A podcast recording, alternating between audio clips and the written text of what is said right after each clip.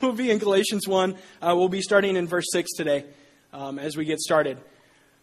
We live in a culture today um, that is constantly changing.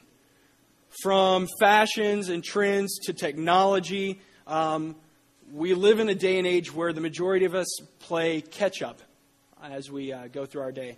I mean, honestly, if you think back 20 years ago, um, where technology was then to where we are now, um, it's pretty amazing, actually. Um, I was reading some statistics. There are some billions of TVs in America that exist today. Um, and just an interesting statistic about 2 million of those now exist in our bathrooms. Um, I'm not cool enough to have one in my bathroom. I wish I did. Um, that would definitely make going to the bathroom a lot more pleasant. Um, I may never come out. Uh, um, but, but we just live in a day and an age where things um, are moving at a very quick pace.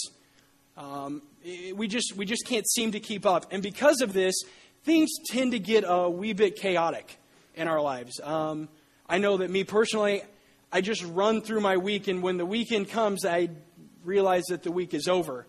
Um, and it, I blinked and it passed. And it is just a very chaotic mess most, most of the time um, with work and activities. Um, just this, this fast paced everything just kind of becomes commonplace.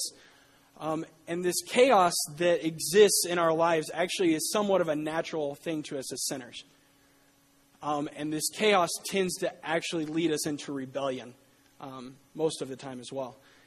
And this rebellion, this chaos, tends to bleed over into our religion as well.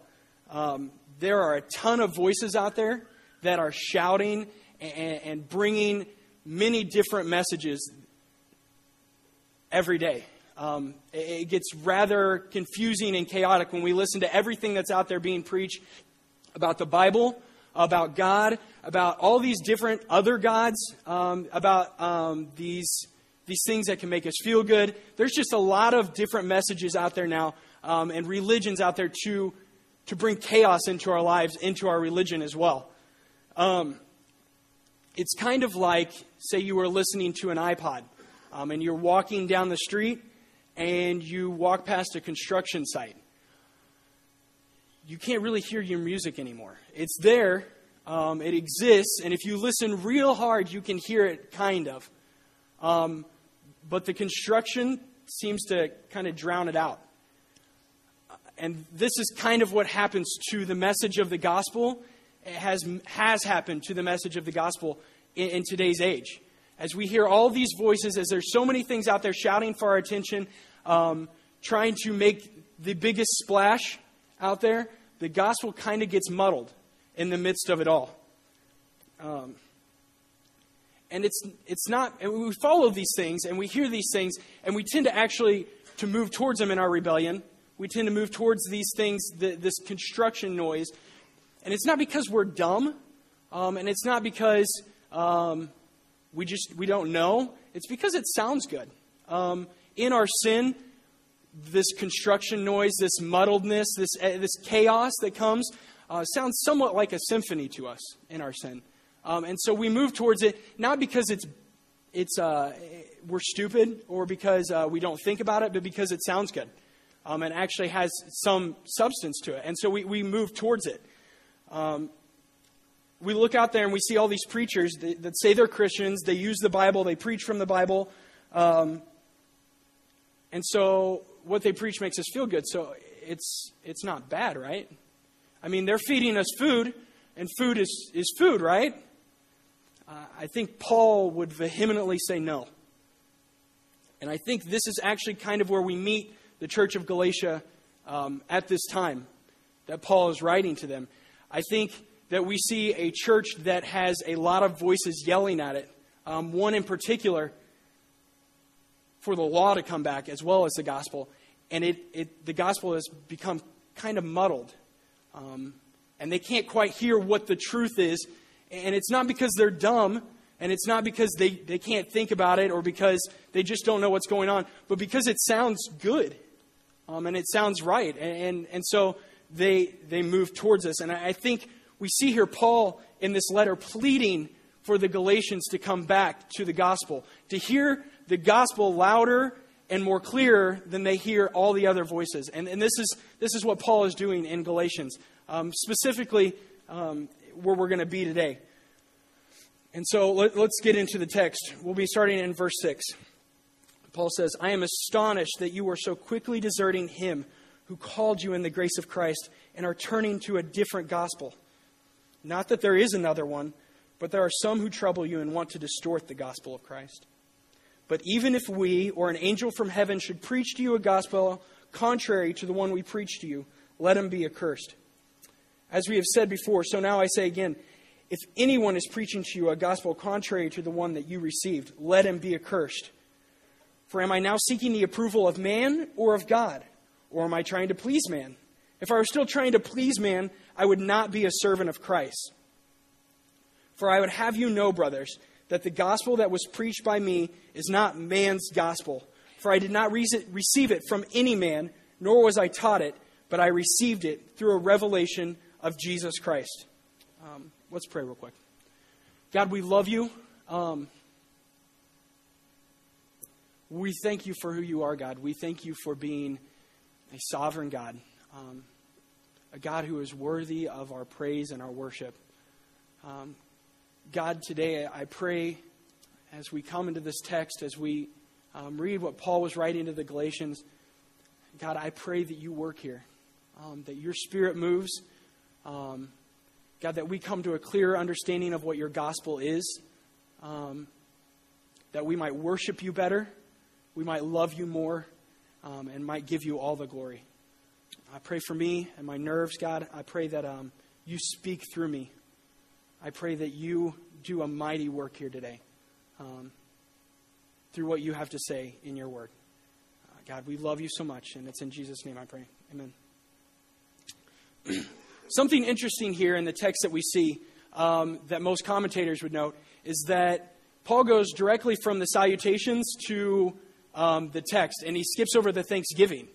Um, and all the letters, almost all the letters that you'll read from Paul, he has a pretty set format where he goes and he greets the people that he's writing to. He gives thanksgiving, uh, thanks God for them and the things that they're doing. Um, and then he gets into what the text is actually about, uh, what the letter is about, um, and kind of expounds upon that.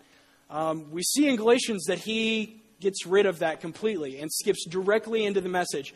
And I think this speaks directly into the importance that he felt um, in writing what he was writing to the Galatians. Um, that there was no Thanksgiving, he went directly into the text because he found what he was getting ready to write about so utterly important. Um, but you do see at the very beginning exactly what um, he's, he's shooting for, um, and, and it's the gospel.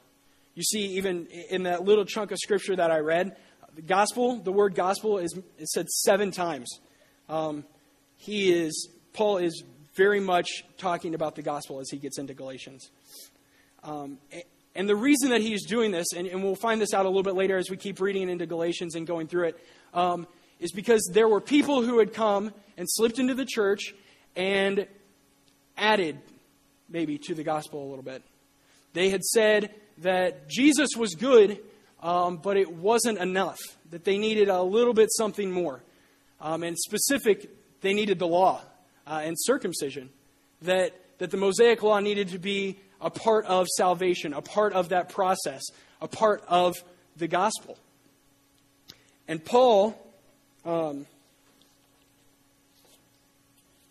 Paul fought back. I mean, Paul had already worked so hard to plant and build a church here in Galatia that was focused on Jesus that he wasn't going to let this happen. In fact, this is not something anything new to Paul. Uh, if you go back to Acts 15, Paul goes to a meeting in Jerusalem with the church of Jerusalem and actually has a discussion and a debate with all of the church leaders at the time, talking about the fact that there were those that were out there that were preaching circumcision needed to be a part of Christianity. And Paul goes into this meeting just completely against that. Um, and he, he gives the gospel and he shows what the gospel is and that it has nothing to do with circumcision and goes on his way. Uh, in the end, actually kind of wins the debate that he has. And so we see this isn't a new fight for Paul. This is something that he had given his life to. Um, in fact, he had, if you'll read in Corinthians, he'd been shipwrecked, he'd been beaten, he'd been stoned.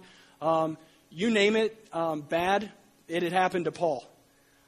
And it wasn't because um, he was forced to do it, but because this is what his life was about. This was what his life was given to. It was the gospel of Jesus Christ. And that was it. He wanted nothing more than Christ to be preached and him glorified. And that's it. Um, so you see that Paul goes into this as he's writing to the Galatians, not because he thinks he's smarter, not because he thinks he knows it all, but because he loves Jesus and the gospel so much that he's willing to go to, to battle with these people. And that's, that's where we meet him today. Um, he, he would go as far as to saying that those that preach a different gospel, even if you read in there, that those who preach a different gospel have a curse on them. I mean, he found this utterly important, immensely important. In fact, I, he, I would say that it was his life. Um, and that, that's why he had to write what he wrote. Uh, and this is why he had to fight for the gospel, because the gospel is what matters in our life. Jesus Christ and the gospel is what matters in our own life. Without the gospel, we have no salvation. Without Jesus, we are condemned to an eternity in hell. Rightly so, justly so. But we are condemned to an eternity in hell. But because of the gospel, we have salvation and we have grace and we have love and we have acceptance and we have an identity founded in Jesus Christ. And that's why Paul had to write what he did here. And I think it's our job to see the fight that Paul was having. And it is, it is our um, job to look at this text and see um, that if it was so important to Paul to keep the gospel pure and to keep the gospel holy and to keep the gospel true, that we need to look at our own lives and we need to look at what's out there and we need to discern what is the true gospel. Um, and so we come to this, and the question now is so, how do we know if the gospel we follow is the same gospel that Paul is talking about here in Galatians. How do we discern that? How do we decide that? Where do we find that? Um, and I think in these verses that I read to you, Paul gives us a test of sorts, a litmus test um, that we must apply and look at to discern if the gospel we follow is the true gospel. Um, so we're going to go through five things that I think Paul uh, lays out for us to see if the gospel we follow is the true gospel. Uh, so, first, first of all, um, I think Paul wants to point out that the gospel is a gospel of grace. Uh, verse 6 says, I am astonished that you are so quickly deserting him, him who called you in the grace of Christ and are turning to a different gospel. Uh, we learned last week that Paul was extending grace and peace to these Christians because that is what the gospel brings, is grace and peace. Um, this gospel that we follow this gospel that we preach, this gospel that we give our lives unto, must always, totally, solely, completely about, be about grace and faith alone. Um, nothing more, nothing less. It must be about grace. As we read in Scripture, um, we come to understand our own condition. We understand that we are depraved and we are sinful, um, that we don't deserve the grace of God. And we come to understand that the only way we can be saved, the only way the gospel can be true, is if it is by grace. Now, grace is, is defined as unmerited or um, unearned merit or favor. It is something that is given to us with no action of our own. In fact, I would say if we did something to obtain grace, it no longer is grace. Um, it nullifies the effect of grace if we do something to receive it, if we do something to earn it, if we work for it. It is no longer grace. The gospel is one where, with no actions of our own, Jesus comes and saves. He calls us, He loves us, He saves us. And through faith, we come to believe that this grace saves us. Ephesians 2 8 and 9 says um, that by grace we are saved through faith it is a gift of God, not of works, so that none of us can boast. The first thing that Paul wants to point out, the first thing that Paul wants us to see that the gospel is, is that it is a gospel of grace. Um, secondly, Paul wants us to understand that the gospel is a powerful gospel. Um, we see also in verse 6, he starts out with saying, I am astonished that you were so quickly deserting him who called you in the grace of Christ. He, he is mesmerized, he is blown away at the fact that they could leave something so beautiful, so magnificent, so big, so powerful. It's not because, because they're following something that they just they leave something that's dumb, but, but they're leaving something that is immensely greater than anything they could have ever imagined. That the gospel is something that is powerful. In its essence, it is the power of God. Romans 1:16 says that I am not ashamed of the gospel of Christ, for it is the power of God unto salvation to everyone that believes. The gospel, in its essence, is the power of God. Um, if you read, a, I think I think Paul's a great example of the power of God in the gospel, because if you read in Acts, Paul first began as Saul. Um, and he lived his life to destroy the church of God. Um, he, he says later, in, a little bit further in Galatians, that um, he acted violently and murderously towards the church. That was, that was his drive, that was his motivation. He was out to destroy the church of God, the, the church of Jesus Christ.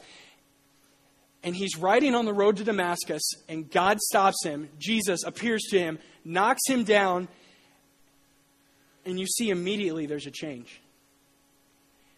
And you take a guy, Saul, who hated the church, who wanted to destroy the church, who wanted to murder Christians, who approved of everything that had to do against Jesus, to a guy who immediately begins preaching the gospel once he, the blindness is lifted.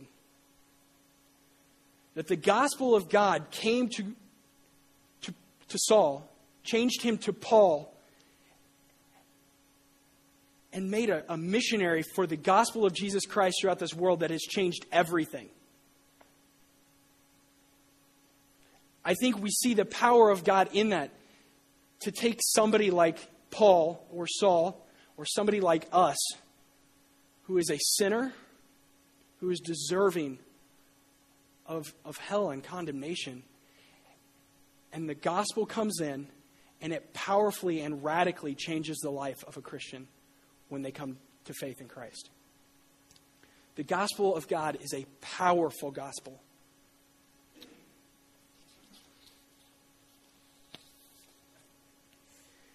And if the gospel you follow has not in some way powerfully changed your life, and I'm not saying it needs to be a Damascus Road experience, Jesus does not need to appear to you and knock you down and blind you.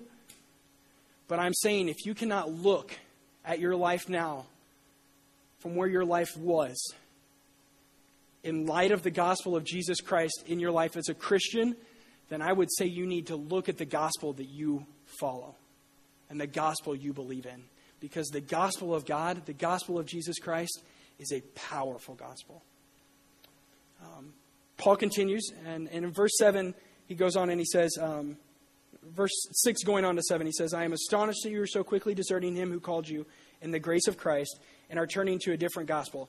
Not that there is another one, but there are some who trouble you and want to distort the gospel of Christ. Uh, thirdly, the gospel is the only gospel. There is no other. Um, it is very exclusive. It is very, it's just it. There's nothing more to it. Uh, Paul is very clear here to state that there is only one gospel. Uh, in today's age, there's a very prevalent teaching um, of this vague spirituality um, where we can take what we want um, from wherever we want and kind of make our own little religion um, and create our own little gospel. Uh, there was a really interesting article that uh, Seth sent to me. I think somebody else sent it to him um, in USA Today that spoke uh, just incredibly into this. Um, in this article, the author talks about the fact that people around the world today are not sticking to one particular gospel or set of religious beliefs, but are taking from many different religions to create a gospel that fits them best. Um, George Barna, in the article, um, he's a Christian researcher that's out there. He actually made this, this quote in there, and I, I think it's very true. Um, he said there are 310 million Americans today, um, and very soon there will be 310 million different religions. Um, it's crazy. There was a woman in there that had grown up in a, a, a uh, very traditional Christian home, and it didn't really suit her well, so she began looking into Baha'ism and kind of took some from there and then got into Native American spirituality, took a little bit from there, and still called herself a Christian. Um, I think Paul, very clearly in this text, tells us that she is not a Christian. Um, and that we cannot take from all these different things and create a gospel because there is only one gospel, and that is it. Um, this, this belief that there is a bunch of different ways to heaven and a bunch of different ways to salvation and a, a ton of different ways to God. It's called pluralism. Um, and it, it is very prevalent. But Paul here is very clear to define for us that the gospel is one gospel. Um, Jesus, I think, speaks clearly into this. In John 14, 6, he says, I am the way, the truth, and the life. No one comes to the Father except through me. The gospel is exclusive, it is singular. There is only one, there is not many. Um, fourthly, um, I think we can see that from this text that God's that, that this gospel is God's gospel and not man's. Uh, verse 11 into 12 says, For I would have you know, brothers, that the gospel that was preached by me is not man's gospel. For I did not receive it from any man, nor was I taught it, but I received it through a revelation of Jesus Christ. Uh, many of us today have been explained that the gospel is very much about us, that we had something great to offer, that we were awesome, that we were worthy and deserving of the gospel, that Christ came to die for us because we deserved it, um, because we, we had something to offer him. Um, but the truth is, the gospel is about God and his glory in the face of Jesus Christ, and that is it. Um, God sent his son not because we deserved it, but because he deserves the glory. Um, Romans 1, um, at the beginning, Paul begins talking about, uh, he's giving his greeting to the church at, at Rome. Um, and going into uh, verse 4, he's talking about Jesus Christ. And this is what he says uh, and Jesus was declared to be the Son of God in power, according to the Spirit of holiness, by his resurrection from the dead, Jesus Christ our Lord, through whom we have received grace and apostleship to bring about the obedience of faith for the sake of his name among all the nations. Um, our salvation is not about us. The gospel is not about us. It's not about me. It's not about you. It's not about anybody else out there. It's about God and his glory. Jesus was sent so that we might come and to him through the grace that he gives to glorify God for what he has done in our lives. And that is it. The gospel is God's gospel. But in our sin, for whatever reason, um, we tend to want something to do with our own salvation. And we want to add something to it so that in some way we have some control over our own salvation, that we think we can, we can provide something to save us because inside of us is something great, right? Um, but this isn't true. However, I, I think we as Christians in particular think that we have got it all right um, that the gospel we follow and the gospel we believe obviously is the right gospel. Um, I, I think I, I, felt led to to go through a little bit. I, think we have been lulled into a false sense of security on our gospel and our own beliefs. Um, if we are not constantly checking where we lie with the scriptures, um, I think we're in a dangerous, dangerous place. Um, and so I want to I want to talk a little bit about some of the gospels that we have created for ourselves as Christians um, in, in specific. Because I think Satan doesn't like to work so much in um, big ways. Um, he tried, by martyring a whole bunch of Christians. And I think this is, uh, Luther quotes this in his commentary, and I think it's just, it's awesome. He talks about the fact that Satan likes to work by manipulating what is good to be a little bit different so that it still sounds good, but has a taste of what's wrong um, and is sinful. And, Luther quotes and he, he says that Satan doesn't like fighting with fire and swords because he's found that this hasn't worked because with the blood of the martyrs, the church has been watered. Uh, I just thought that was an awesome quote. That with the blood of the martyrs, that, that with Satan just uh, outright opposing the church, working through people, that in our sin, it's not actually hurt the church, but in a sense watered the church and grown it. I just I thought that was awesome. Um, but I want to look at some things that we have done, um, very much like very much like the Galatians, the church of Galatia, um, in adding maybe just a little bit to the gospel, because it's not particularly, it doesn't sound wrong. Uh, it doesn't sound bad. Um, and I would call these gospels Jesus plus gospels. That we have Jesus in them, and that Jesus exists in our gospel in this, but there's, there's a little bit more that's needed for salvation, just like circumcision uh, with the church of Galatia. One of the first ones, um, and I think this is very prevalent in the culture we live in here in the Bible Belt, um, is Jesus plus works. That we believe in Jesus and that he, he has to save us, but we also have to live a very righteous life in order to gain the approval and affections of God. That we have to do something to gain his acceptance because Jesus wasn't enough. That the grace of Christ did not cover us enough to keep us in God's good graces. Um,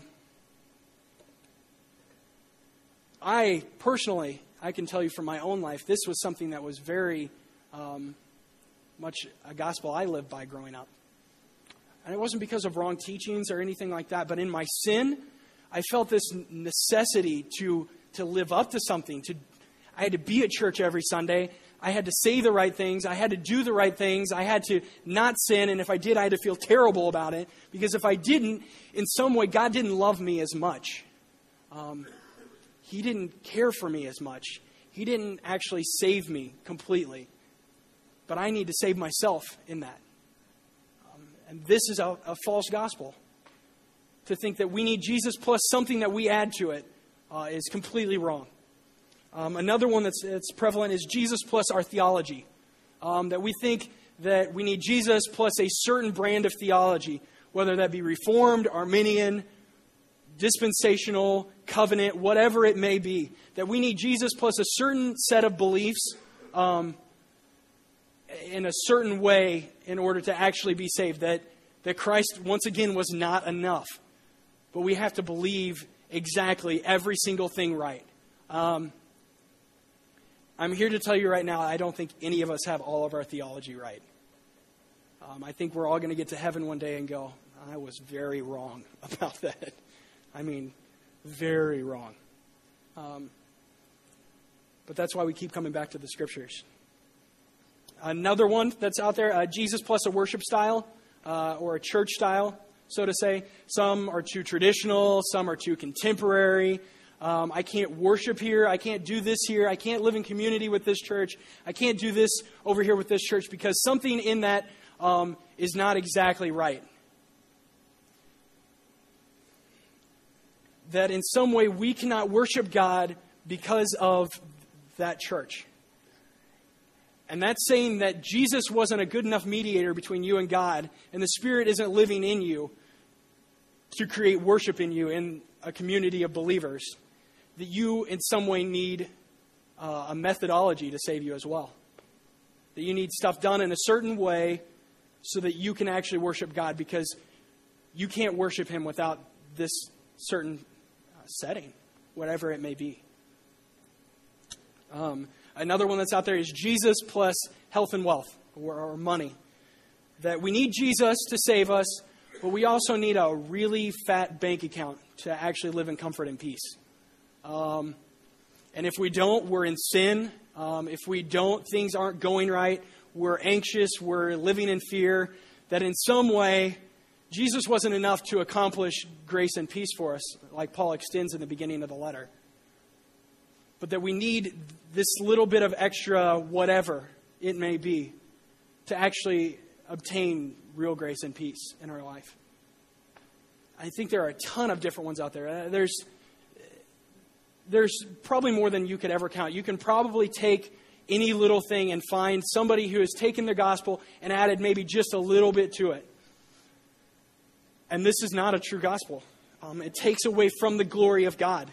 It gives us, in, in some way, ownership over our own salvation, that we had something to do with it, that Jesus wasn't enough.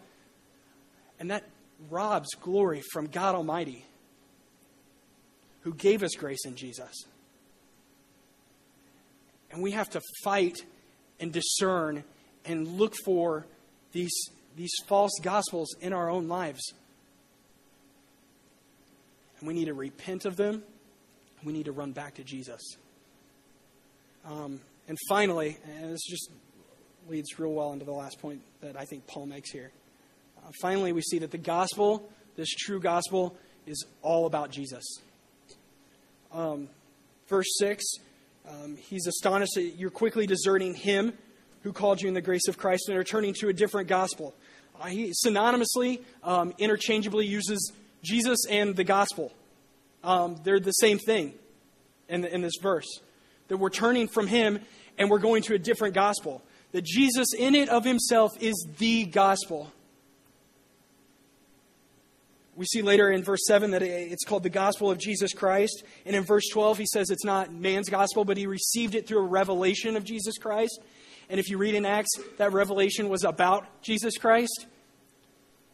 The gospel is always totally, solely, completely about Jesus. We must run back to Jesus always to find out if it's a real gospel, to find out if it's a true gospel. Because at the heart of the gospel is Jesus, and without Jesus, there is no gospel. In the beginning, God created us for His glory to worship Him. And we took His glory and we exchanged it for ourselves, for our own glory, or for the glory of something else rather than God. And because of that, we deserve condemnation and hell for eternity. But Jesus, and I think it's so important you hear that. But Jesus came. And he died on a cross. And he took our sins. And he took the wrath of God upon himself. And he died. So that you and I might have the grace of God in our lives to live for him and for his glory. And we live in anticipation of the day when he comes back and lives among us. And we live in his presence and we glorify him daily for who he is and what he's done. The gospel is all about Jesus. There are a lot of voices out there. Um, there's a lot of different things that are vying for our attentions, that are trying to talk louder than what Scripture has to say, and what the Spirit has to say to us through the gospel of Jesus Christ. And as we walk along and we're listening to the gospel, we can't let ourselves get drowned out by the noises and the other things that are calling out for us to turn to. We must come back to the gospel that Paul speaks about here we have to come back to Jesus. We have to come back to the only gospel that is grace filled, that is powerful, and that is all about Jesus. That's what we have to do, and that's what we're called to do as Christians. Let's pray. God, we love you and we thank you for Jesus.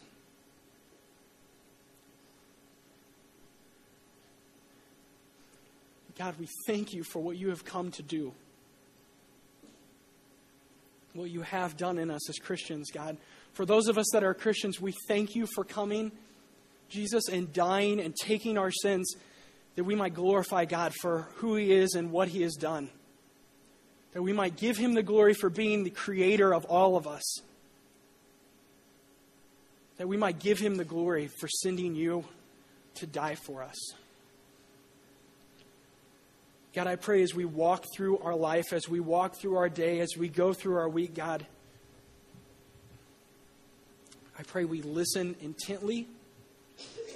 We listen with gospel ears. That we can discern the truth from the lie, God. That Satan is working and our sin is working against us, God, to bring us to turn from you to a different gospel. To worship something else, to give glory to something else rather than you, God. I pray that we listen intently, that we might follow you, Jesus, that we might love you, and we might thank you for the salvation you've given us. Jesus, I thank you so much for the gospel. I thank you for what it came to do, uh, what it accomplished in us, God. I pray, God, that we, we fall in love with the gospel, that we apply it to our lives in every circumstance, that we come back to you, Jesus. We love you so much, and it's in your name I pray. Amen.